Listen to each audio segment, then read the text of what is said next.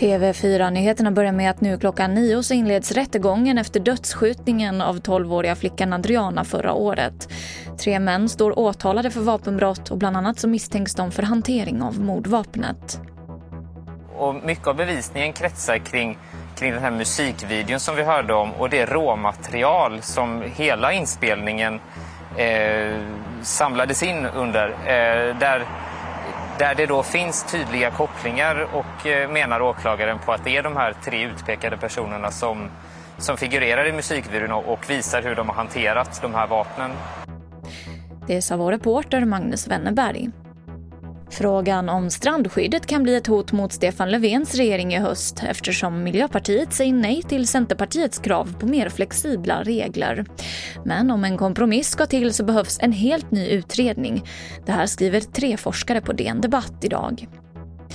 Och vi avslutar med att under de senaste 30 till 40 åren så har fisken harren minskat kraftigt i Vättern. Därför så väljer nu flera länsstyrelser runt Vättern att göra ett krafttag.